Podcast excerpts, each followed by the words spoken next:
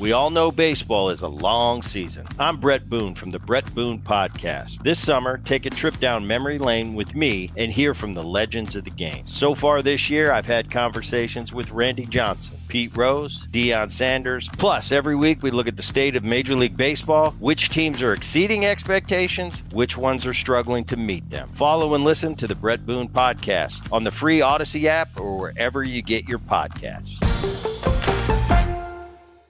Good evening, folks. It's time for your Friday evening edition of It's News to Us, our daily podcast, taking a look at the day's top stories. And today it's just me, your news director, Matt Demlein.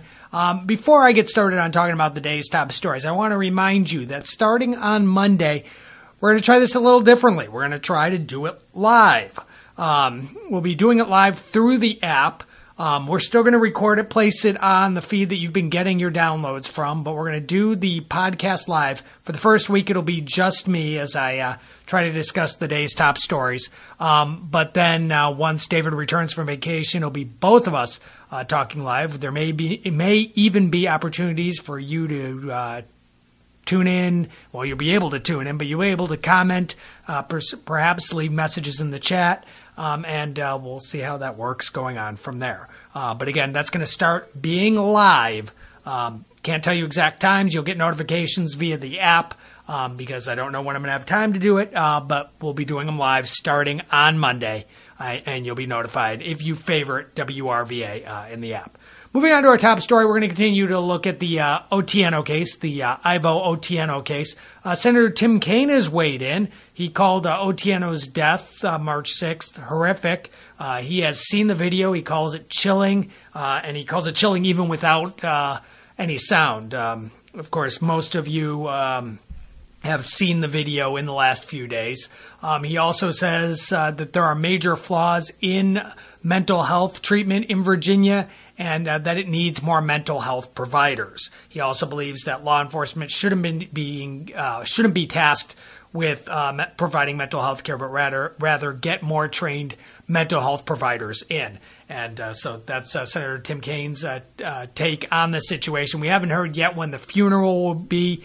We will let you know when we know. Um, the Reverend Al Sharpton has been asked to give the eulogy in that.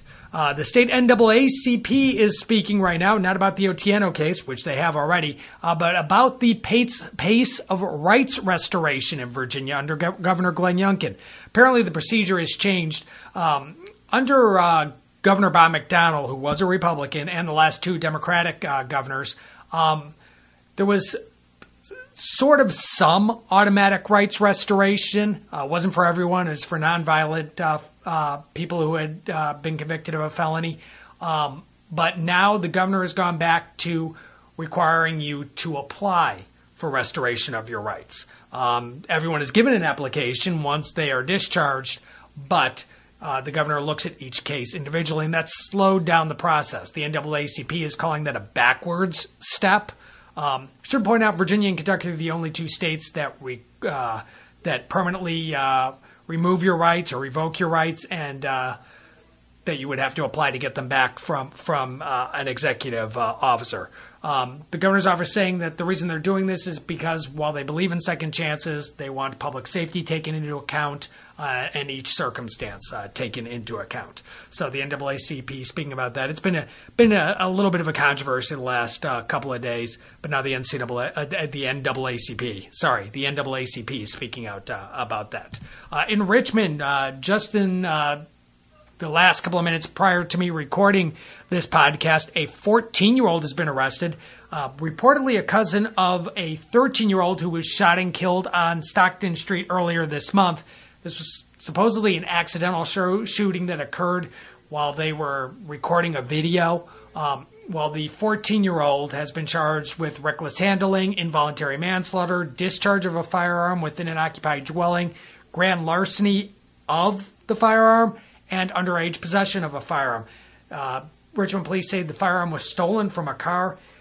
Interestingly, the 14 year old was already in custody in a different locality. Um, on unrelated charges. Uh, but uh, now this 14 year old has been charged in the death of the 13 year old. And interestingly, the uh, memorial for or remembrance of the 13 year old, they did something for him Thursday night, and then these charges came down on Friday. Um, so, kind of an emotional. Uh, uh, emotional time for the family, having just had the memorial service, and now apparently a cousin has been arrested uh, in relation uh, to to this case. Final story out of Western Chesterfield: the state mines department says that Winterpock coal fire um, has been put out. It was actually put out Wednesday. They used yesterday to encapsulate um, the uh, coal waste that was burning, and uh, they believe that should take care of it, uh, eliminate eliminate oxygen uh, to the uh, the coal waste. Uh, that fire wasn't really causing too many problems other than unusual smells. And it's important to know Western Chesterfield is a former heavily coal mining area. This waste dates back to the 1870s.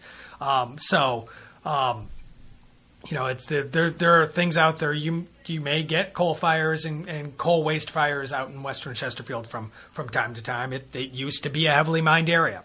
Um, one final thing. Um, again, as we we discussed, I mentioned that again we're we're, we're doing this uh, live. I will also note that I am now doing this back at News Radio WRVA. My knee has progressed to the point where um, I can actually uh, drive and go back to work. So been a good day overall uh, in terms in terms of that being able to get back and work. Although I, I misjudged, uh, I'm not going to lie to you, I misjudged how fatigued I would be after a day uh, at work. But, anyways, this has been the Friday evening edition of It's News to Us. Again, starting on Monday, we're going to be doing it live. Um, and again, I'm News Director Matt Demlein, and we will talk to you on Monday. All star closer Kenley Jansen, we have a question. What's the best podcast of all time? Baseball isn't boring, baby. I'm Rob Bradford, and every single day I'm sitting down with the biggest names to show you this great game is the greatest game. It's my podcast, it's my passion. It's a cause I started more than two years ago, and is now the most prolific national daily baseball pod there is. Another fact, so jump aboard the BIB Express. Follow and listen to Baseball Isn't Boring, presented by Wasabi Hot Cloud Storage on the free Odyssey app or wherever you get your podcasts.